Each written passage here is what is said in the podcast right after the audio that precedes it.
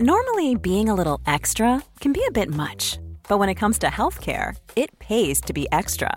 And United Healthcare makes it easy with Health Protector Guard fixed indemnity insurance plans. Underwritten by Golden Rule Insurance Company, they supplement your primary plan, helping you manage out of pocket costs without the usual requirements and restrictions like deductibles and enrollment periods. So when it comes to covering your medical bills, you can feel good about being a little extra. Visit uh1.com to find the Health Protector Guard plan for you.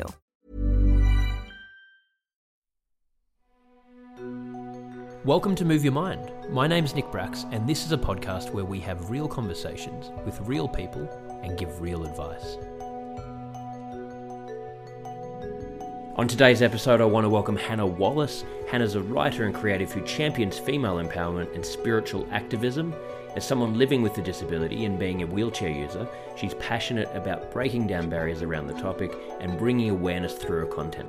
Her mission is to help others around find a way to live and thrive within their personal centre and find grace within that space. I've known Hannah for some time, and I personally find her to be one of the most positive people I've ever met. Just another reminder that the Move Your Mind book is now available globally. You can find all of the links at nickbracks.com slash book, and the Move Your Mind community is now live. It's a community space we've developed for you guys. It's got all of our courses, it's got live events, guest speakers, the ability for you all to interact and form private groups to grow together. You can find all of the links at moveyourmind.me. Hannah, thank you so much for making the time to come and have this chat today. We're actually talking uh, just before, and a lot of interesting topics were coming up. So, which is always what happens. So, I'm hoping that we can organically go back go back into those. I, I, find before and then actually often after as well with these interviews, yeah. I'll stop recording and then you keep chatting and then you're like, oh, we should still be recording this. But anyway, um, thank you for coming on. Um, and yeah, I really appreciate it. I'm glad that I've got this chance to have a chat to you. Yeah, no, it's really great to be here and amazing, obviously, that Fab connected us. So it's amazing, isn't it, how that one person can connect people all over the world and we can do this. You know, what exactly know, amazes me. Yeah, I've said that like so many times. Doing, I started this podcast um, like mid last year, and the um probably the best thing about it has been that it's like forces you to you're reaching out to people all over the world to interview, and then through that you meet other people that introduce you to other people, and you just get to meet. And also, I mean, it's not often you get to sort of sit down. I mean, it's not face to face, but it's the closest thing through Zoom, um, yeah. and have you know have a really sort of focused conversation with someone you've never met. It's like it's it's um the best part about doing it, isn't it? Mm, I'd say, and obviously you're going to come on my podcast as well. And I think it's really interesting because yep. obviously we've been in a situation, as we were discussing before, where we've been very disconnected as humans. And actually, it just brings people back to that place of more like intimacy and reconnecting people to themselves and to others. And then through that connection, it shares out to the world, which is just amazing. Exactly. exactly. Which I think we need. I mean, there's so many great podcasts coming out now, and we need more of that just to, it's more of that realism in a world right now where there's so much disconnection and so much distraction and so much fakeness. And I oh think people do respond to, you know, these real conversations. They want to hear it.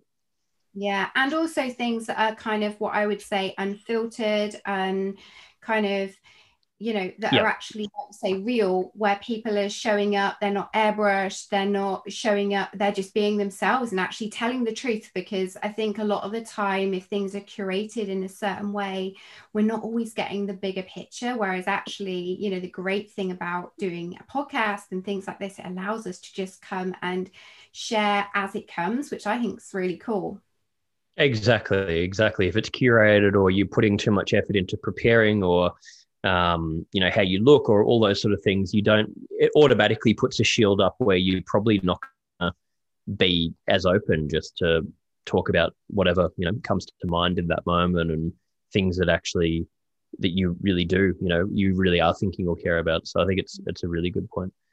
Um, so before we oh sorry. I did wash you washed your hair I did wash my hair because oh, well. I have been lazy during pandemic and like I do go a little bit extra where it's like just stick it up. But I thought, you know what? I'm going to make a bit of effort for this. well, I mean, we've got to present in somewhat. I mean, I, I, came back from the gym and I was covered in sweat and had a shower. So look, really, we're not we're not telling the whole truth here. We we do put a bit of effort in, but um, it still it still opens that forum to have a, a more um, a more sort of honest conversation. But um, but yeah, before before we sort of get into everything, are you able to give um, a little bit of a background on yourself and sort of how you came to where you are today? Oh, absolutely. So, uh, so basically, up until the age of 17, I, should we say, had a very busy, driven um, live music, drama, performing arts. Um, at the same time, was pretty wild, having a good time. There was things that were going on in my body, but because I was quite a driven, kind of get on with it person, I just got on with it. And then at the age of 17 overnight my life changed from being you know this very vibrant person to basically being in in bed for months basically unable to function getting diagnosed at the time with what we just thought was um, glandular fever and for anyone listening um, that doesn't know what that is it, it is also known as ebv um, epstein-barr virus mm-hmm. Um, so that's what we just thought it was but it was very extreme nick it was to the point where yeah, people were coming to see me who were very used to their kind of wild, crazy friend. You know, the, the you know the friend yeah. that was in the club that takes their clothes off. That was me, right? And th- this is me. So that was me. And then they were coming yeah. to their friends, like basically this shell of a person. So for quite a few months, I was like this. And then my mum and I sought some like alternative therapy, and doctors just didn't really know what to do. They were like, we, we you know, we don't understand what's happened. We know something's wrong. Um, so eventually I managed to get a little bit back on my feet, go back into life. And when I started to do that, what that triggered was a depression that I, I never thought, I know this sounds mm. crazy, I never thought I would be a, because de- I just wasn't like, not that that was a judgment at the time, but I just didn't really, it wasn't really something that ever affected me. Um, you know, because I'd had a really sure. positive yeah. Life. So it's it swept me into this really deep depression, um, and I think it was a trauma from yeah. you know, all those months of being deeply unwell um, and not not kind of being able to even process an emotion because I was that sick, if that makes sense. For sure. So, yeah. So yeah. basically, I just thought at this point, okay, it's taken me a little bit of while to recover. Um, I'm I'm really depressed right now, but I was trying to get on with my life, and physically, I still wasn't getting better. Eventually, this left me not being able to progress with any education past the age of 18 and all my friends going off to university and doing all the kind of normal things and me becoming more ill again and at this point they were like we know something's wrong but we still don't know what's wrong with you so they labeled me with like chronic fatigue fibromyalgia um, and just said um, yeah you're just gonna basically and this is not a joke nick the, doctor actually said to me mm. you're just gonna have to drop out of life which is a kind of really wow. scary thing to say to a 19 year old. Thankfully, it's horrible. Yeah. Horrible. Yeah, yeah, at the time. And shocking. I mean, this yeah, shocking. It was like this was 19, 20 years ago. And I think there's a very different, um, we're in a very different time now. But thankfully, you know, due to you know us being very open as a family to alternative stuff we were like okay you know we'll, we'll see what we can do and I was still really struggling depression wise because I mean, I think it's like a case of who wouldn't struggle if you had dreams and a life ahead of you and then that's taken like overnight and mm-hmm. you, you everything you're doing is not working. Um, so eventually it became quite dark for me. And I woke up one morning when I was about 20, 21 and was like, I can't do this anymore.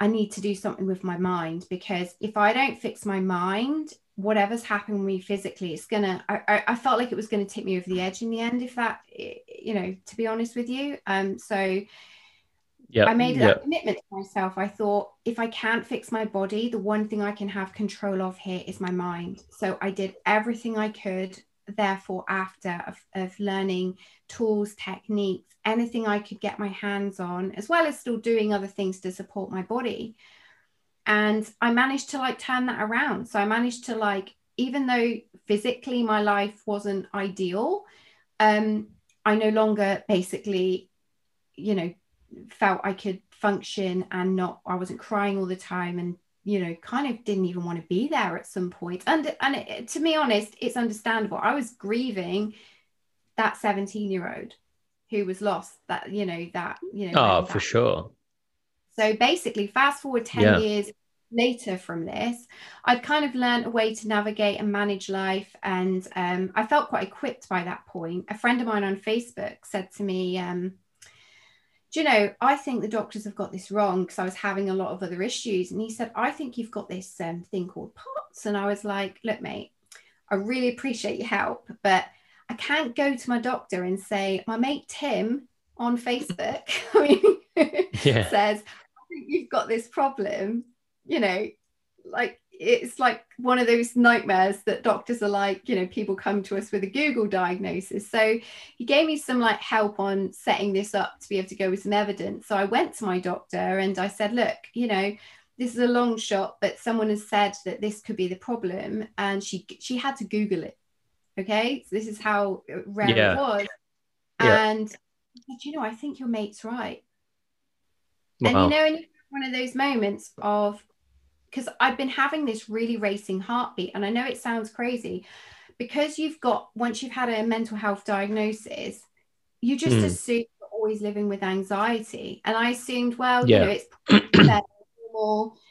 Um, so she basically said to me, I'm really sorry because clearly there might be something we've missed here. So she fast forwarded me through the system. By the time they diagnosed this POTS thing and I saw a consultant, he looked at me and said, I think they've got this really wrong. He says, I think you've got this, but I also think that you've actually got a genetic condition which they've missed, and that's why you've been getting worse.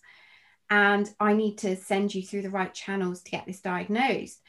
And it was a really strange experience for me because mentally by this point I was in a really good place. But it's a very strange thing when someone tells you that where you had hope before that suddenly someone was potentially going to tell you something and you I'd wanted it I know it sounds crazy but I'd wanted to know for so long because in my gut you know we were talking about our gut beforehand I knew in yeah. my gut yeah right I knew it and even the people around me were like are you sure they haven't got this wrong but I knew it in my gut but at the same time knowing that this would be something that mm, I would mm, have to mm. live with I knew was going to be a new mm. level of an adjustment. So yeah, so they eventually diagnosed me with this Ehlers-Danlos syndrome, and it was genetic through my mother line. And it was like my entire world changed because by this point I'd spent some years even thinking sometimes, am I just mad? Have I just like made all this up that I'm experiencing my body? You know, and suddenly for somebody to take you really seriously in the medical profession and say, no, no, like we're really sorry and it was a really surreal experience. So I, yeah. you know, had to learn to adjust my kind of mental capacity. And then that led me really on this journey then to think, okay, I've learned a lot by this point. How can I now go out as the years have gone on and actually help people? Um, which has led me to the place where I am now, where I'm, you know, helping people um, find grace in their life and also helping people to not bypass what's going on, but help them integrate their darkness and light. And like we were sharing, yeah. find that space in the middle. Find that no matter what's going on with you, there's always a way to optimize where you're at. Whether you're at, you know, some of us are going to be at like 25%, whatever percentage of life you're at, you can still find a way to optimize that. And I think it comes down to our minds, doesn't it? And obviously, this is about our minds, this podcast essentially. And I think the yeah learn to utilize our mind in the right way. It doesn't mean we're not going to have bad times sometimes because that's human, but we can learn to work with it and we can learn to kind of create this kind of what I would say almost like a co creative relationship, isn't it, with our mind, on our body, and our soul. And when we do that, um, I think we can change our lives. Definitely. And yeah, well, well, thank you for sharing that whole story. I mean, there's so many, so many things in there that we could, you know, dissect and chat about, and so many good points. And um, I, I guess even in my own story and what I went through, I can draw on or relate to so many things you said there. But I think, I mean, it's such a difficult thing, and going through what you went through and that sort of identity crisis and yeah. those sort of things. But I think um, when you reflect on these things as well, um, often the learning is, you know, rather like looking at it as almost a gift that you at a young age got to really had to look deep into your soul and question things. And make force yourself to evolve emotionally um, at a level that some people never do in their entire life, or some people it takes them, you know, until um, I don't know, their 40s or 50s, or something dramatic happens where you hit such a rock bottom that you then have to go through that thing. So I guess it's like a blessing and a curse what you went through, but there's so many interesting things, yeah, that you mentioned in there. No, definitely, and yeah. I think what what you said was, I mean, you can imagine, there's I, I, often have said this to people that there's always going to be a part of me that you you know there used to be for years. I'd always be like, you know, as you do, like I just wish this hadn't happened, like.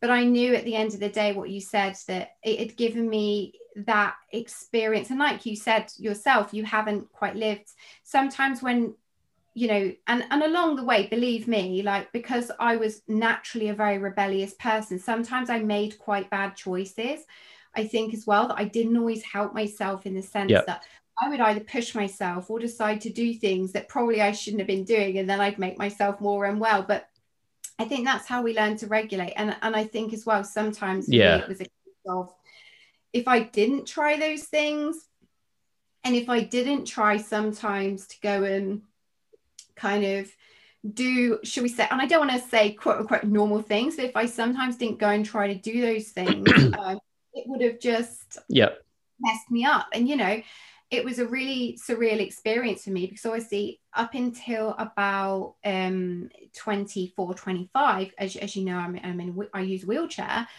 I mean, luckily I can still walk, shall we say, a little bit and, and move and function. But that for me was like the most crazy am I allowed to swear?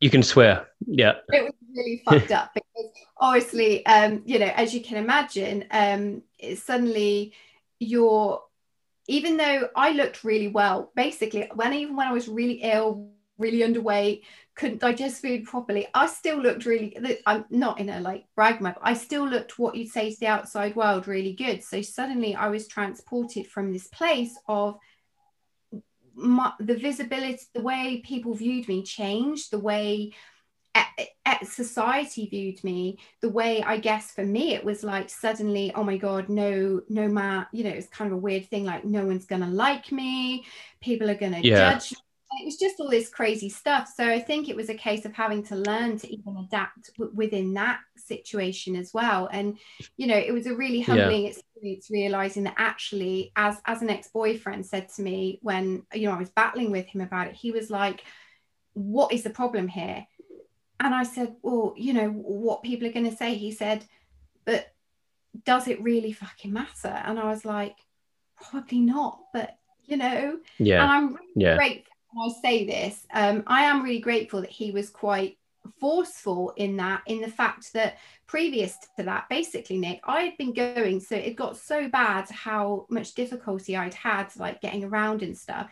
I would say, go somewhere, mm. someone, and then I'd say to them, Oh, I can't do that. So you just go and do that, and I'll wait here.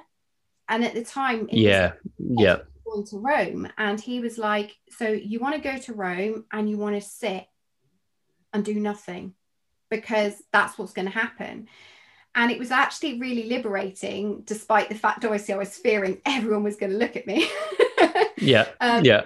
On with it. And I had to be honest, I and, it yeah. gave my life back. Like, and, yeah. you know, it, it's actually, I mean, look, I can't take away the fact people are going to look sometimes. It's curiosity, right? I can't get away from the fact people are going to ask me weird questions because it, it is what it is. But I also am really happy now that I can do really so many things now and yeah, and have no limitations. And it's bloody brilliant to be honest with you. Yeah, definitely. Definitely. And and I think um it's a more extreme example again of what we all face every day where we and we're talking about this before we started the interview as well, you know, we all worry or we're taught we're conditioned to worry about so many different things. Um, you know, if I do this, what will happen? What if someone judges me? What if I want to um, live an unconventional life? What if I'm not married at the age of 30 or 40 or don't own a house by then? Does that mean I'm a failure? Does that mean this is not right? What if I do this? Um, I, you know, I faced it when I was moving back to America at the moment, and everyone was saying, Nick, you're crazy. I had my parents sitting me down, pleading with me not to do it. I was being told left, right, and center. And I was like, hang on, I'm not committing it. I felt like I was committing a crime. I was like, what the hell? Um, so we're all conditioned in that way. But then when you start to sort of just do things that you know you are right for you, you're not doing, you know, stupid yeah. things that are just, you know, for the sake of uh, for the sake of it. It's doing things that you know you really want to do, and or it may be even taking a risk or whatever it is. No one really cares. You know, everyone. And I try and remind myself, you know, like if if you think about your own life, where just the amount of things we personally have to deal with each day to get through the day and to achieve what we're trying to do, we don't have time to sit there and think about, oh, you know, my friend Simon, I why is he doing that? Actually, you know what? I'm going to judge him for that. I'm going to, you know, spend two hours thinking about what he did. No one has time. No one cares. Like, so you may as well just go and bloody live how you want to live. Absolutely. And I think that's the thing. Do you know, it was a really the interesting thing for me when you say about unconventional, because I didn't have those conventional things. Okay, going to university, then going traveling, um, then getting a like, you know, I was quite, should we say, you know, I, I was quite kind of fluid in my life and you know wasn't like oh i need to have a boyfriend i'm going to spend the rest of my life with now at the age of like 23 whereas quite a lot of people i know did then they got yeah. married and got kids and you know i did have so many issues with comparison and judgment until i just had to like get hold of myself and be like the only person like what you said i'm i'm actually judging more than anything is myself and so and you know what and so what i guess and people might judge you but it it doesn't matter anyway. And it's I actually it's it's their problem if they want to judge you, not yours. Yeah. Exactly. And I think it does come and I think if we break down like what's going on a lot of the time with you know mental health and when people are in those um positions and situations, it's judgment that is what is feared the most. You know, the embarrassment mm-hmm. of maybe saying mm-hmm. to somebody, you know, I, I'm really struggling. Like I've been quite open the whole time yep. about about it to the people around me um, but I know so many people who, despite all the awareness that we have now, despite, um, you know, people are talking about, there's still this fear, isn't there? There's still this shame of oh, having to say gigantically, yeah.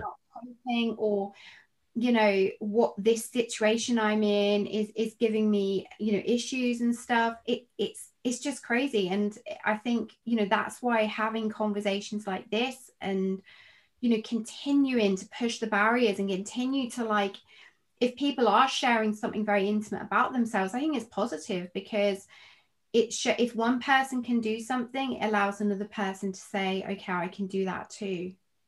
Uh, 100% and i mean that's how i fell into the work i do. I had my own story that played out very publicly in australia and that led to me eventually talking publicly about what I went through and then get getting us to do talks. I just kept doing it for the last 10, 10 plus years because I've never found anything, um, you know, as simple that has such an effect where it's just going and being vulnerable, showing, you know, being honest. And then you, you really see an effect because it's just letting people know that, hey, it's okay to, um, to talk about what you're going through. And I was saying this to someone the other day. I mean, imagine how much more simple the world would be and how many problems would be eliminated if everyone just simply you know put forward the actual honest real version of themselves and we didn't have any of these barriers yeah. you, would, you would eliminate so many issues because so many people are acting out or behaving in certain ways to validate themselves because of insecurity or it's you know putting on a front or i need to make more money or i need to do this or i need to judge this person or do that or you know and then conflicts and just how the world's run a lot of it is on you know capitalism or greed or different things that if we could just eliminate a lot of that thinking and just be comfortable being ourselves, we, you know, you don't really need that much day to day in life. And I, I sort of like had that realization a while ago because I'm naturally um, a very competitive person, Sim- similar to what you were sort of saying about, you know, what you had to grapple with with that identity crisis. And I was always never satisfied and always needing more. And then I realized, hang on, the actual core things I care about and that I'm doing daily, I could basically do it if I had no money. So who cares? Just focus on that. If the other stuff comes good, but you know, it, it's not it's not the not the be all end all. It's not the the thing that we should be focusing on, which I think we need to have that shift in our in our thinking um, more broadly massively. And i think it comes down to this fact that people try you know when you're not living conventionally or you're choosing differently we're no longer subscribing to the boxes and the labels. Yeah and it's you know what we were saying about the black and the white and that place in the middle that sometimes we have to break yep. out of boxes and find that place in the middle. And it's about doing you know i, I say this yep. I, you know, I've written about this quite extensively as well but learning to dance to your own rhythm. We all have different rhythms and we all kind of respond and harmonize and find balance in different ways. Imagine like what you've said if we stopped looking at what's going on in the outside and said what do i really want? Because obviously we're all going to have like different aspirations different needs different desires and you know it's such a powerful question to be like what do i really want? How do i really want to feel? And you know how could i make that happen? How can i bridge that gap between what i want how i want to feel and what i can do to get there? But it, i think it's quite scary because it's like if someone says to you like you know eh, in in a friendship relationship anything if someone says well what do you want? is quite a, a, a, powerful question and it can be quite scary for people because we don't often say to somebody what do you really want? because we're actually told you actually what we want. yeah and we're often told exactly. doing. This is how your life should look. This is um you know and if and if you you know if you're going to be a bit more rebellious there or you're going to say no to that you know you could come into problems and that's going to be bad for you and in the long term yeah. and you know but actually by tuning in to what you need and what you want it not only will it put you more in your inner balance and reconnect you on a deeper kind of spiritual and soul level into your heart and to your mind the that that will serve you for the rest of your life because you will no longer be in that discord between your mind and your body and your heart yeah exactly exactly you sort of you feel it just become much more centered and you don't you're able to self-sustain rather than constantly needing more and more and more. And um and yeah it's interesting like what you're saying because i think a lot of people on that level and i've met so many people that are very wealthy and have different things and they're constantly they think they say to you no but i know what i want. This is what i want. But then it's like hang on. Do you actually know what you want? Because all the behavior i'm seeing is you need more money, you need more um, stimulation, more of this, that, and the other to feel okay. That doesn't seem sustainable. Um, but they say, no, no, I know myself so well. That's what I need. It's like, well, no. Uh, well, I'm not. You know, I, have no right to say yes or no for any. You know, everyone's different, but it seems like there's some need to dig deeper. So I think it's fine. That's I think that's the hardest thing with a lot of this stuff. It's sort of people can hear it, but then how having them have their own realization of how do I peel back some layers on myself because it's exactly what you said. Um, and I don't judge anyone for it. I mean, I think I'm lucky that through extreme circumstance like you, I had to confront it. But most people don't go through something extreme. Um, so I don't blame them. It's it's a societal issue. It's a it's a bigger epidemic than um, the coronavirus. So it's sort of yeah. the only way I can see that changing is if we long term make the big cultural sort of shifts um, and embed it in society, which takes a long time. But I guess it shows, you know, the importance of um, having these sort of conversations. But another thing I wanted to ask you was, oh yeah, sorry. Um, say what you said about sustainability. Like I think that's yeah. such an important word because I think so much of the time we try and create unsustainable goals and circumstances. Because I'm not saying you can't achieve. I think like I'm really proud of myself for like defying like things could be a whole lot worse for me. And I know that I've, like I said to you about optimization, I know I found these kind of really positive ways to make the best of the situation. And it's enabled me yep. to live, you know, a better life than what I could have been living. And I'm really grateful for that. But I found a way to do it sustainably so that that actually does, you know, pan out and I'm not up and down all the time. Um, exactly. I, yeah. Because there have been times where, like you said, about where you're chasing the outside, I think we try and do things, get things, or fill ourselves up with things that aren't always the best things for us but it's the only way that makes us feel what we consider to be satisfied. And it's sometimes when we're, you know we have to have those points of being stripped away to realize what what we really need.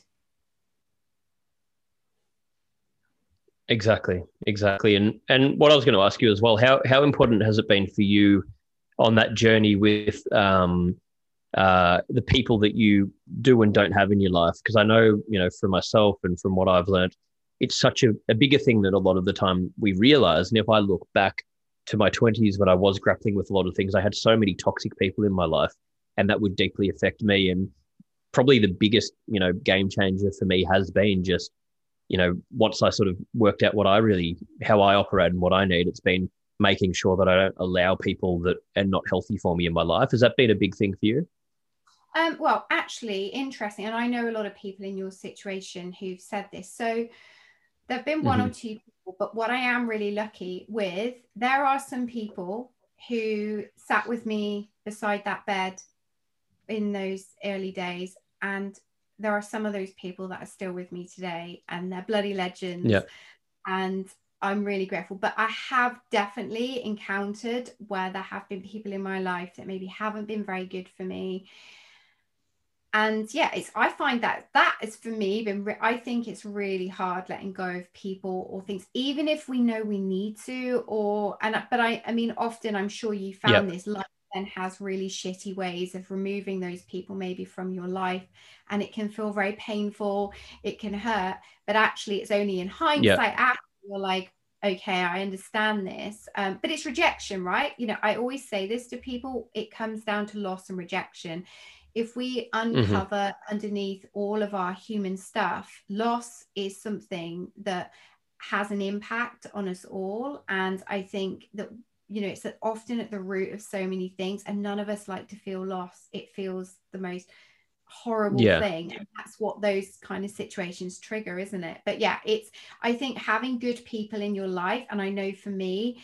that has been key having people that will support you and back you essentially and say, even if I don't understand, I still love you. And I mean, that is powerful. If someone says, I love you, even if I don't get yep. this, and you know, I, you know, I back you, I support you, that's that's really good. And I think we need more of that. But I think a lot of the time people, because of the way we do get disconnected in life with our busyness, with our you know what we're chasing it can sometimes disconnect us that we disconnect from people that then our even our human relationships aren't fully whole aren't fully loving on on these kind of things that fill up our well but they're actually things that drain us. Um, so i think it's yeah for me that has been vital and, and important but also the the loss of people that haven't been good for me i've actually found very painful but i understand it now. Yep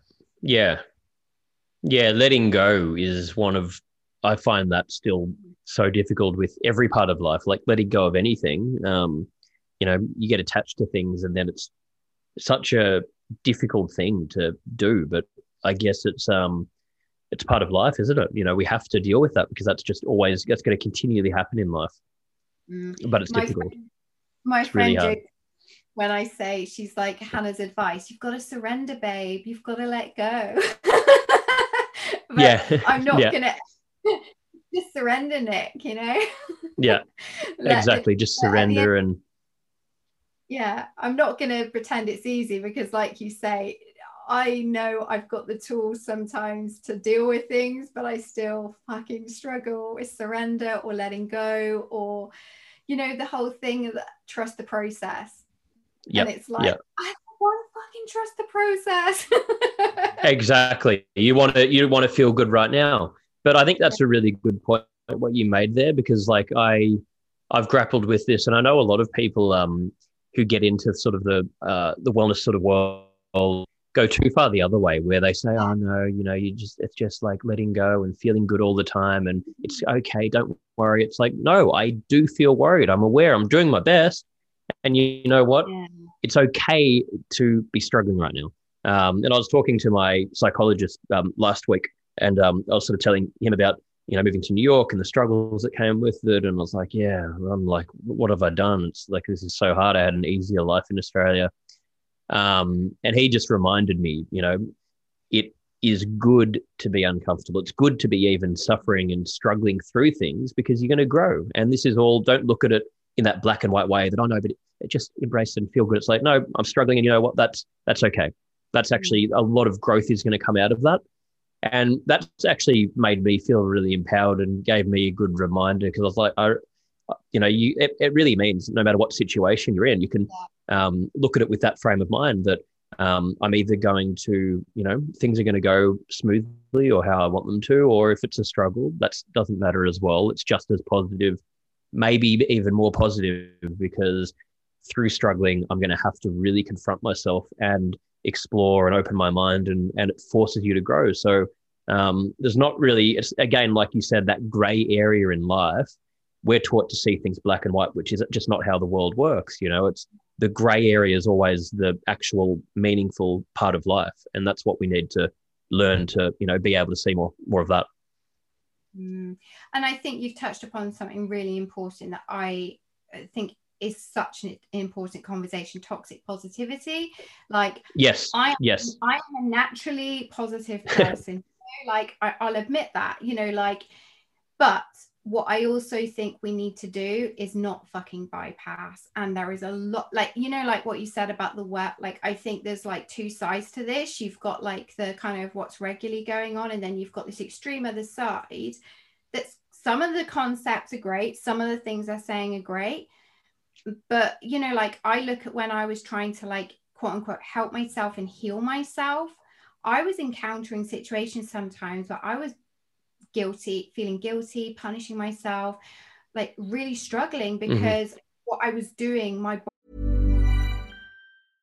this is Paige, the co-host of Giggly Squad, and I want to tell you about a company that I've been loving, Olive and June. Olive and June gives you everything that you need for a salon quality manicure in one box. And if you break it down, it really comes out to $2 a manicure, which is absolutely insane. It's also so easy to get salon worthy nails at home with Olive and June. The difference between how your nails used to look when you did them yourself and now with the Mani system is a complete game changer. The best thing about Olive and June too is it's a quick dry. Dries in about one minute, lasts for five days, and full coverage in up to one to two coats. Visit oliveandjune.com slash perfectmani20 for 20% off your first system. That's oliveandjune.com slash perfectmani20 for 20% off your first system system.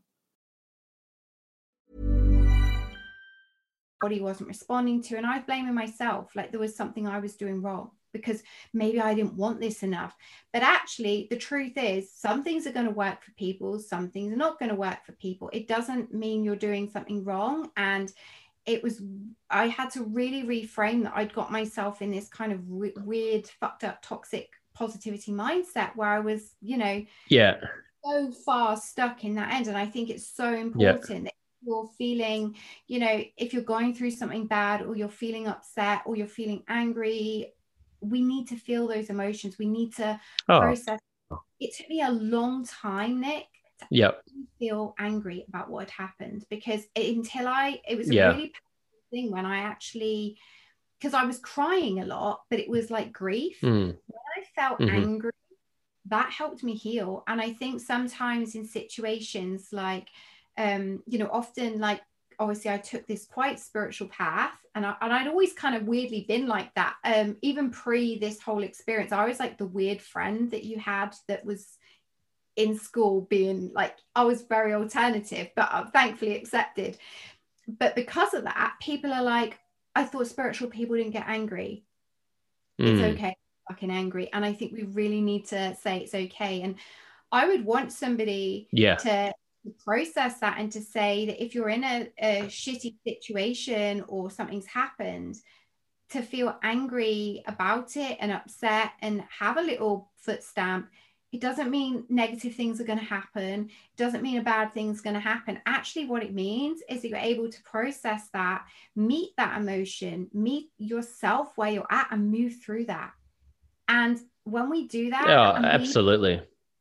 and we meet other people, you know, like I'd rather sit with some, you know, like sit with a friend or sit with someone and if they were struggling with something like come on like share like you're not being negative share what's going on and i think often when we get into like this whole like you know what you're doing like it's it's always this like oh you've got to keep your yeah. positive no you, you've got to keep your mind healthy and that is sometimes going into the shadow and befriending the shadow and knowing that in the shadow yes. you can find light you can find grace you can find you can find what actually was missing in that shadow and bring it back into the light and illuminate yourself and actually things on the other side are better exactly exactly and you know it's life's not about feeling good all the time. And i think it's again comes down to this thing that we've been taught in society that happiness is um, uh, this high that we want to reach. And it's you know every it's it, achieving huge things feeling great all the time having the perfect family and relationship or yeah. and it's like well that's not happiness. That's like that's effort and that's like that's using external factors to feel good. And it's of course we want those things and we want you know we all want different things and we want to try and get them but happiness is actually just that contentment that i know i'm going to be okay um, that inner peace that if I feel bad, that's okay. If I feel good, that's okay. If I have this or don't have this, that's what it is. And you know, I've got friends where it is that toxic positivity where it's um, you know, you meet them and oh, everything's amazing. It's so good. How nice is this? How nice? And it's like, whoa, you know, like I'm trying to. Can I just relax and just take this in rather than keep commenting on how amazing everything is? And it's like it and then you feel guilty. You're like, hang on, I feel like I'm like being like really a downer here because this person's, you know, so excited. But then I also can feel that this isn't real. You're not, can you mm. just please, but then they don't have that ability to be honest because they're trying to mask it with, you know, it's okay. It's okay if you don't love everything. Like, um, yeah. it's just e- exhausting. You know, it's a, it's a different kind of, um, that, you know, not non real realism sort of behavior.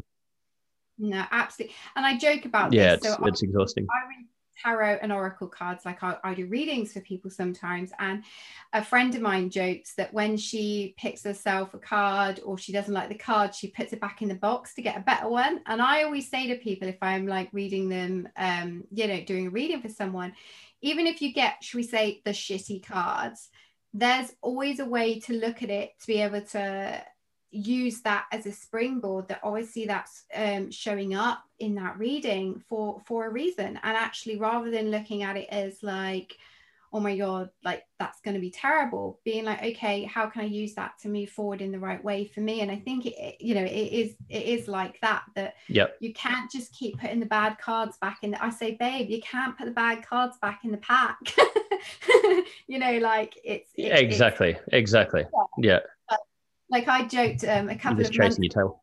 Well, exactly. A couple of months ago, I um, I thought I liked this person, and um, every time I was pulling an oracle card, I, I was like, I'm going to pull a card about this. I was getting not for you. Yeah. The thing is, I got so pissed off. I was like, fucking, I'm taking that card out of the pack. I am not having to. My friend was like, maybe it's telling you the truth, Hannah. and I was like, I think yeah. yeah, exactly. And that we try and avoid it we try and mask it or we try and we try and like find a way mm-hmm. to like band-aid you know i do think we're still in this society where we try and band-aid things. You cannot put band-aid over things. The wound underneath if we don't deal with that is going to fester. And even exactly. even if it doesn't um you know initially it can also come in layers as well. And i think you know like how some people think they've got a handle on it and they can keep that band-aid it's going to come out at some point oh 100% it's going to come out you know you can't you'll just have to keep you know the behavior will get more extreme um, to the point where you just can't sustain that you know going back to sustainability it's not sustainable. But you do, and like you said, in dating and relationships, you see it a lot where yeah. um, it's this thing that fixating on, oh, you know, that exciting feeling about, I want, I really want this person, and um, almost we can fall into, and I know I've fell into that as well, where it's like looking at, oh, but you know, if I just get, that's going to be so amazing, everything's in it. It's like that Hollywood, you know, what we've been taught about romantic sort of thing. But normally, when you have that feeling, it often is actually the wrong person, or you know, if it's going to happen, it happens organically. And if it's too, you know, much of that exciting feeling at the beginning, often there's not the actual substance because that takes time to build. You know, like you're not meant to.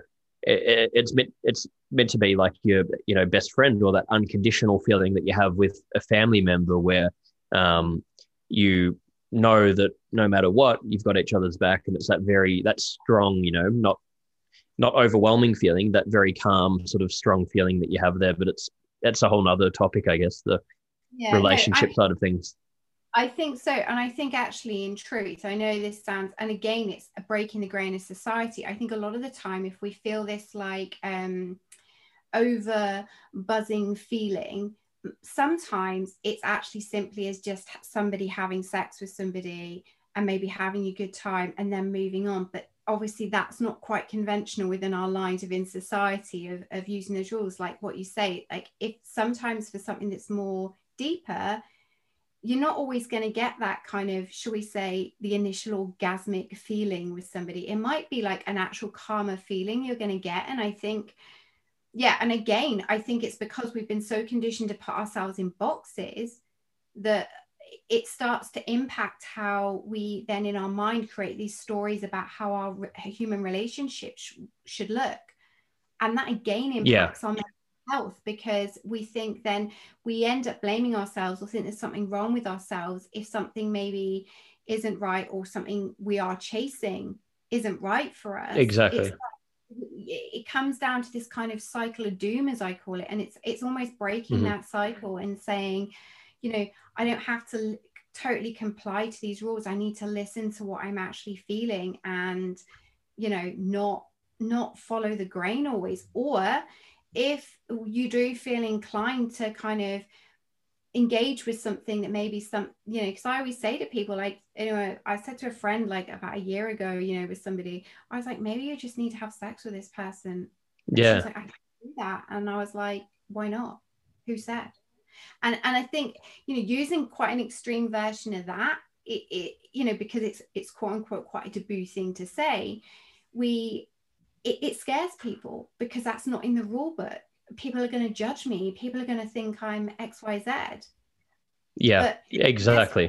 break down those things and start to say it's okay to do that. And you know it comes back to safety because for so long i didn't feel safe in my body. And i realized it was a real like um coming home moment for me when i realized that i spent so long at war with myself that i hadn't created that safety inside of myself? And how could i expect to feel that with the people around me sometimes if i didn't create that safety inside of myself? And i think we all need to be helping each other come back to that place of safety. And then we're creating containers with each other that are totally transformative and you know containers where it, it feels safe you can still grow, you can still expand, but it's in a more grounded way and it's in a way where we're not seeking the, you know, the, those quick fixes, those highs. Exactly.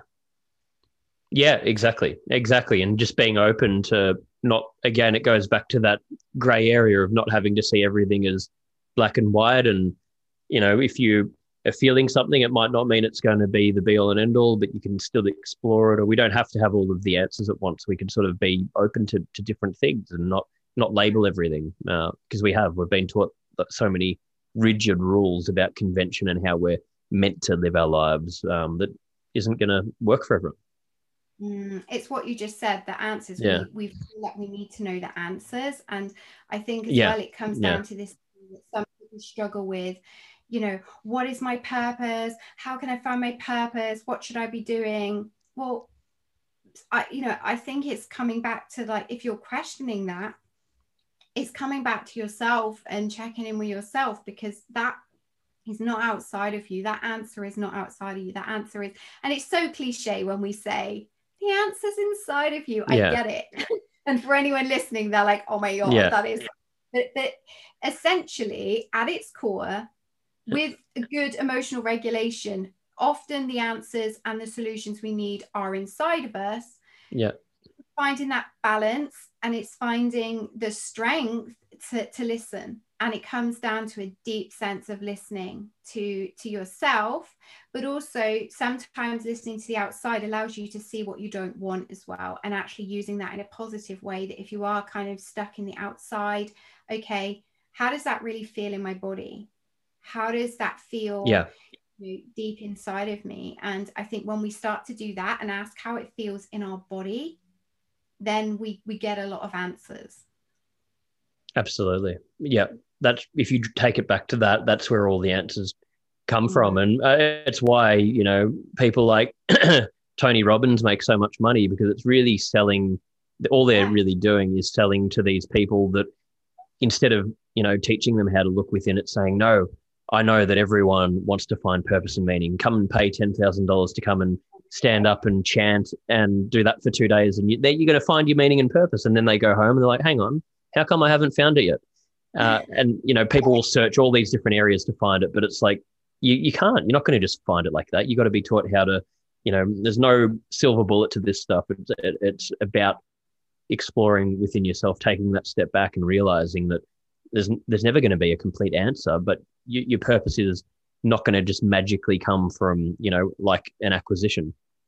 No, I think as well it's understanding that no matter how much you try to box it up in a let's say a Tony Robbins weekend, you have to actually go on yep. the journey sometimes experience it and experience the highs, the lows. And I guess you have to experience getting it wrong.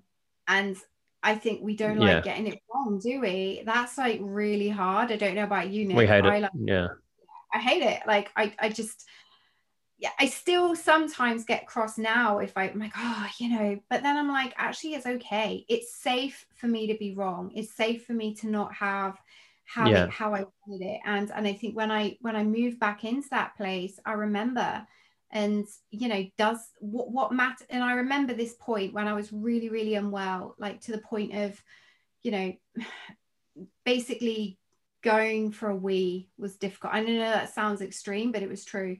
Um mm-hmm. and i remember thinking god when we're stripped back you suddenly realize what's fucking important and when you're like yeah. you know yeah. there were times when my body hasn't always played ball and i am humbled by that and if there's anything that surrenders me i'm like okay okay i'm listening um but yeah know, I, yeah I still do it now sometimes, you know, like for years, I, you know, in those early years, I was up and down because I'd be like, okay, I feel like I can do this, X, Y, Z. So I would like go at it hard, Nick, you know, like go all in. Yeah. And then the the impact, the payback on my body used to be like, okay, that wasn't a good plan. And you know, my mum yeah. used to sometimes like, are you sure you want to do this? And I'm like, yeah, yeah, I'm definitely going to do this, mum. I mean, yeah, exactly. She didn't always. she wanted what I told you so, yeah. but you know, it, it, it's still hard sometimes because I, I think if anybody's got any desire or driving them, we're going to try and push a little but it's it's definitely emo- regulating with that as well. Yeah no for sure. And and do you have um things that just for anyone listening are there, do you have daily things that that you do that you you know that you recommend or that work for you? Uh, you know whether it's meditation or mindfulness practices or i don't know whatever it is. Like do you have some daily things that you do that keep you sort of grounded and, and feeling good absolutely and i've been doing this in a fairly committed way for a very very long time now. Um, definitely meditation. I will meditate no matter what at that that, that night time. So i definitely meditate um, usually in the morning in the evening or if i ever get called in the middle of the day. If i need a rest now sometimes i need to rest um, i will do some form of more like a body visualization but meditation for sure and i commit to that I could be, it could be like two o'clock in the morning. I could be in bed, like whatever I'm doing, I will meditate, Nick. yeah. I was one, yeah. When I met, when I went, met a friend for the first time in the physical and we went to bed, she said to me, What are you doing? I was like, I'm meditating. And she was like, What? And I was like, Yeah. I said, It doesn't matter if even if you sleep with me, like, not, not in I'm that gonna, way, but, yeah. Yeah. Like, I meditate no matter what's going on. And that for me has yeah. been really key the other thing has been gratitude. And yep. pretty much every single day, I write down some things I'm grateful for. Um, and also for me, I, I'm really big on embodiment and reconnecting back to our body. So for me, I like to put some music on and just sit and, and take five ten minutes to just connect back to my body. And I think don't want to go too risque, but I do think learning our own self pleasure, and I'm sorry if I'm like crossing a line here, Nick. I, I That's think, all good. I, I think it's really important. I think we need to understand whatever, however, especially like often situations in life that make us not feel good, that don't make us feel, should we say, sexy or whatever, and it's not just about sexiness this is about embodiment and reconnection if we can find ways man woman that help us understand our own pleasure and we can work from that space um it, it will really change your life. And obviously there's just so much taboo around that. And there's so much um you know people try and make rules around it. But i i think you know this is a huge problem in society that a we're not talking about it enough. We're not encouraging each other enough to do that and understand ourselves in that way but it will really change things because when we understand embodiment it it helps on the outside us move into the right place and so yeah for me that's really important and it's it has been important you know Absolutely. my friend like, oh my God, you're so wild and controversial. And it's quite interesting for me now because there's been quite a recent times, there's been a lot more talk about this. Um, you know, I was seen as so controversial to like all my girlfriends, like even some of the guys around me used to be like, oh my God, you're so out there, Hannah. Like, you're so like, you know, you, I, yeah. I wouldn't want to talk about this. But actually, we should be talking about this with everyone and i'm really glad that i've asked my friends sometimes the guys and the girls like what's going on there like how are you connecting with yourself in that way because if we open up to that conversation with people and deepen that trust with that. It, and people are like oh my god i'm experiencing this or i feel disconnected in this way and they might have been feeling shame. All of a sudden you've removed that shame because someone's like no no I, I feel like that sometimes too. You change everything and i think we haven't covered shame yeah. but that's a massive thing in all of these factors we've talked about. If something's going wrong in our lives or we're not feeling good and like we said about the whole happiness thing we feel shame and none of us like that feeling mm-hmm. and if we can openly say to someone you know, if you say to me, I, am feeling like shit today, and you're feeling like, and, and someone hears you and holds that space, that shame has been removed because you're allowed, someone saying it's okay to feel shit, you're yep. allowed. So, yeah, that's what I yep. do. On exactly. Exactly. You're allowed to feel, yeah. Yeah, that's my practices like on a kind of daily basis. Um, and always see like reading positive things, putting music on, um, singing, um yep. just kind of doing things that feel good good to me and um I think making a commitment because I think a lot of the time we make time excuses, right? Like, I can't do that because I don't have the time. And I remember uh, reading or listening. I think I can't remember who who which um, teacher it was or person I was reading. They said, "But do you have time to feel like shit?" And it's so true. And I know that's quite triggering for some people to hear. But you know what? Even if you take five minutes, like it's only yep. five minutes. And if you consistently, if you think all I've got time for is like a few minutes and you commit to that, that is way better than going in for like crash and burn, doing all the practices, or you know, being like, oh my god, I found these five things I need to do, and it's going to take X, Y, Z. But then you only yeah. do it once a month, or you know, yeah. And I always say to people in meditation and um, to put a timer on for five minutes and just sit there. And I know people are like, "What?" Exactly, it's yeah. Just sit, just sit for five minutes, and something will happen eventually. and I've done this. I've, I've got people around me to commit to this. Something happens that shifts, and you need that five minutes. And I and I will push the boundary and say get it up to ten minutes if you can.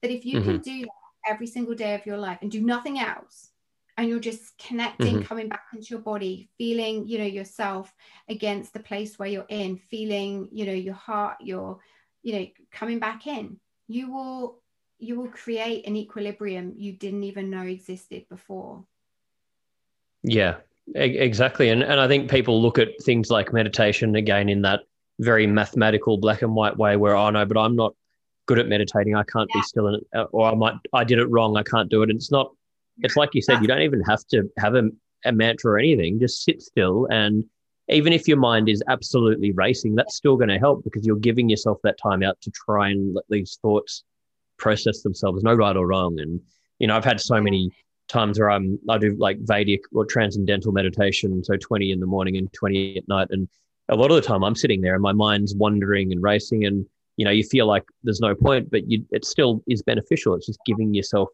your mind's like still processing different things so it's um yeah i think it's again changing how we frame that yeah, and I think you, you hit the nail on the head when you said so many people come up with it. Oh, I can't meditate. I tried. Yeah. I tried. Yeah. And I feel like saying to them, "Did you try for like five minutes, babe?" I know exactly. Just try for a day, and also like I think I understand where this comes from because often if people enter into, shall we say, the wellness spectrum and say they choose a field of things yoga, a certain type of thing, often these things come with, oh, you have to do it in this way, um, or it's not yeah. going to work. I really call bullshit on that because um, oh, it's, it, it's, it's, I think shit. that's, yeah, yeah, I think sort of um, anything where someone's saying, do it this way, or it's not going to work, or this is, you know, any of that sort of talk is almost bordering into like cult like behavior where um, and you see it everywhere. You see it in the fitness industry. Join my, you know, 10 week program. I've got the formula or go on this diet. This is how you get this or, you know, any of that stuff. That's, you know, no, there's no one solution. It's all complicated. It's a combination of things. It's finding what works for you. Um, so I think that's the one, again, for anyone listening to this, I think it's a really great point. Um, and I'll go into the final questions in a second. Um, but um, I think that final point you made um, that learn, you know, it's just taking in information and being able to make decisions for yourself based on what's presented, not seeing things as gospel or black and white because it's different for everyone. And you know, look at that as a warning sign. If someone says to you, you know, this is the way to do it, then okay, maybe I should question that and have a look at what else, what other options are available. Absolutely, and also don't don't be afraid to do that. I mean, like when you said about the yep. diets, trying to like not not for weight like to actually get healthy, shall we say, like how I could help yeah. myself. I tried diets to the point of like so and so be like, oh, this is going to sort out your digestive issues. This is going to do this. This is going to help you with this. And I got to a point where I realized I was just, uh, I wasn't listening to myself. I was listening to all this outside noise and I needed to become, as soon as I became intuitive with things, it, it, changed every you know i knew the things that i needed to do just simplified I, everything. Yeah. Yeah it's, it's, continually we are being called to strip it back. We are continually being called to question. And remember always there is no one path shall we say to um you know that there is no one path to anything. There are many paths exactly. kind of amazing thing that we're faced with is actually it's finding the way that works for you you know and walking that road in the way that's working for you. Exactly. No i think yeah i couldn't agree more and love all the stuff you've talked about here. So thank you again for you know sharing all of that and being so open about all of it. Um, we finish every episode with these same five questions just to see sort of the different answers that come up. Um, so these can be sort of you know, short one line type answers or whatever comes to mind. And okay. um, yeah, that's just sort of a thing we fit, that we finish with. So hopefully I don't catch you on the spot too much. Nothing too crazy. Um, but the first one is, what is your um, or the best childhood memory that comes to mind for you? Oh, well, I used to like ice skating. So um, I got to skate. I mean, I don't know if anyone, they, there was a really famous skating duo called Torvill and Dean. They like got 666. Oh, yep. Yeah, yeah. I met them, yeah. Nick, and I fell over oh, on well. the ice.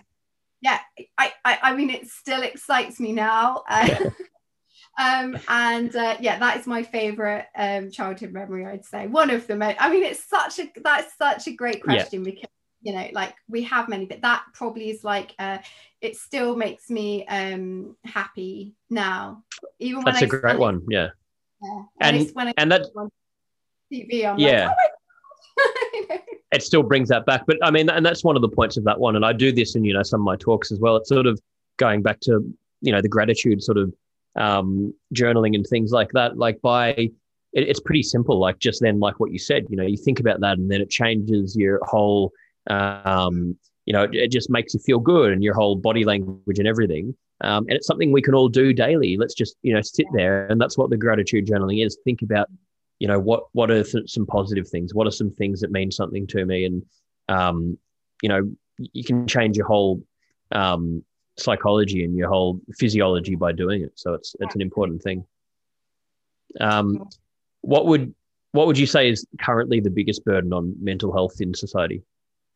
Um, I I think that the pressure that people are being forced to put on themselves, and I think also men, I think yeah. have having, if I'm honest, obviously I, you know, I, of course I recognize this is for everyone, but having lost a friend who, you know, one of, to be honest, one of the loves of my life to, to male suicide, I wanted, I want men to feel that, that they don't have to go the route that he went and mm. that when it came down to it you know like and i know this isn't a totally short answer nick and i'm sorry but i just no, want, okay. like he basically um you know i said to him one day do, do other people know what's going on because i we've, we've been like childhood friends since we were like you know 13 14 and he said to me one day there's just no point hannah. Like i've tried everything. Like there's no point in people. When he died nick on his like facebook wall people were saying I had no clue. And I think it's about mm. really addressing with with men in society. And I, you know, I'm not. I, it's such that's like that's a really good question,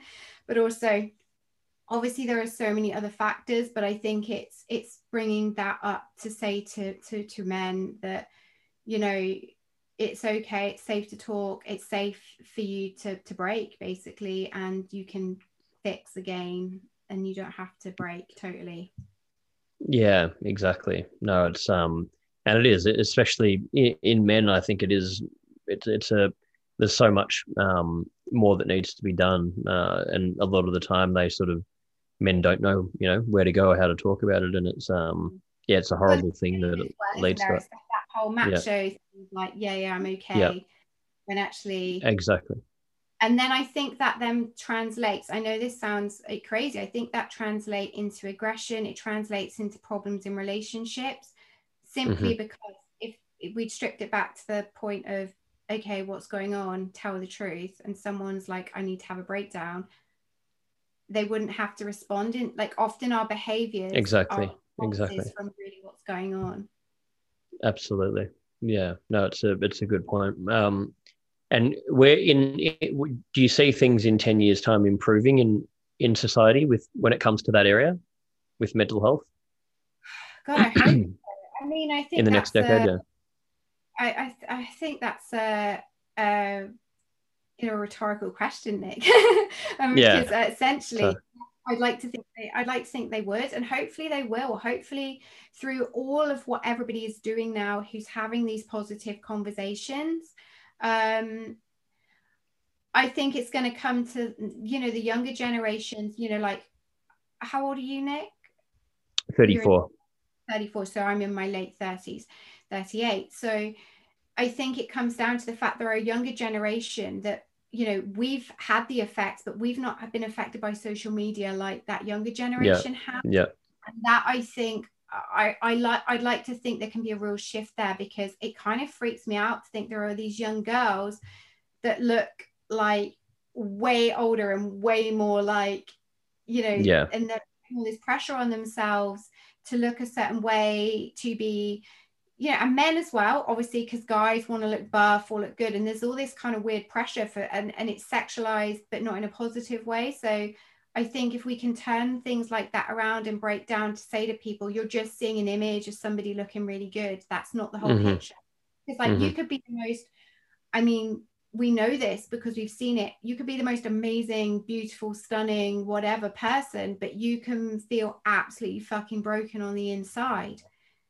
Yeah. But you see a picture it's... on some Instagram of them looking shit hot and people are liking that and and subscribing to that. And i think it's just pulling it back to telling the truth about what's going on. And that's yeah. what's important. Yeah no 100% um and you see it you see it in you know the modeling industry a lot of the most these people uh, in that in that realm. So yeah, it's um absolutely. yeah it's very yeah. common. Yeah really is. Um so just two more. Um final two are, um, you know, what's your personal definition of happiness? To feel centered and grounded and, yeah, safe in my body. To feel that yep. deep sense of love and connection to kind of, I guess, whatever you want to define, source, God, you, yeah, yep. to know, yeah, that that feeling yeah. of feeling calm and centered. That to me is happiness, not yes, I like all the outside things. I like all but but when it comes down to it, I know what it's like to to feel stripped to nothing and I know yeah. how good it is to feel in my center and that to me is happiness. Yep, perfect. And the final one, what would you say is the most courageous thing you've ever done? Well, probably, um, I guess, really owning the, and it's that I'd say it is courageous because even now I'm like, yeah. oh my god, I feel cringy saying it. The, the disability thing because for me, yeah, um, that was really hard because yeah, because I I don't define myself by that, um, yeah. but it's something that is part of me and having to really own that and get like actually own it because at the end of the day, I think a lot of the time we there's so many you know that's a whole nother conversation but there's so much like i think because we don't you know like have those open conversations around that i think even i felt like i was entering into a space where i had a i had my own judgments and then i'm yeah. suddenly faced with being that person. Do you know what i mean? So for me yeah for sure. when i basically i remember the first times when I, you know I, when i'm out on my own or you know when i've been in london or i've been on trains and people have you know that's when i've really had to step into courage and for me that's probably been it where i've been like fuck it do you know what i hope people are staring at me because they think i'm hot yeah than, you know yeah. Some, yeah like I, I've, I've switched it and probably sometimes i think i would obviously create these stories in my head but actually sometimes i think it comes down to the fact that people are probably just being like oh that's not what I'd normally expect to associate with that a lot of the time. Whereas I was yeah. thinking bad things. Sometimes people are looking or thinking stuff or curiosity just because we're human. And I try and yep. switch it yep. like how I feel if I was in that situation. Would I look at that person and think, oh my God, she looks not what I would expect? And I think it, yep. that for me been what probably for courageous because suddenly who you know the image thing that we have i suddenly no longer hide behind behind that so to speak yeah, yeah, for sure. No, I think that's um a huge one, and it you know so relevant to to everyone really in different ways. So, um, yeah, I just want to say to you, thank you for making the time. I've really enjoyed you know chatting to you. I think we've covered so many interesting things, oh, and um, it's been great to connect with you. So yeah, thank you for doing it. Yeah, it's my pleasure. It's been really great. Thanks for having me. This episode of Move Your Mind was produced and edited by Tim Boozer. Thanks so much to Hannah Wallace for joining me today for Move Your Mind. And just another reminder that the Move Your Mind book is now available globally. You can find all of the links at nickbracks.com slash book. And the Move Your Mind community is now live. It's something we've put a huge amount of effort into. We're so excited to share it with you all. We've got live events, we've got courses, we've got ongoing content loading into it. Most importantly, it's a place where we can all learn and grow together. It's got private communities within the group, and it's something that we just can't can't can't be more proud of. And we want you all to join and be part of it. You can find all of the links at moveyourmind.me even when we're on a budget we still deserve nice things. Quince is a place to scoop up stunning high-end goods for 50 to 80% less than similar brands. They have buttery soft cashmere sweaters starting at $50 luxurious italian leather bags and so much more. Plus Quince only works with factories that use safe, ethical, and responsible manufacturing. Get the high-end goods you'll love without the high price tag with Quince. Go to quince.com/style for free shipping and 365-day returns.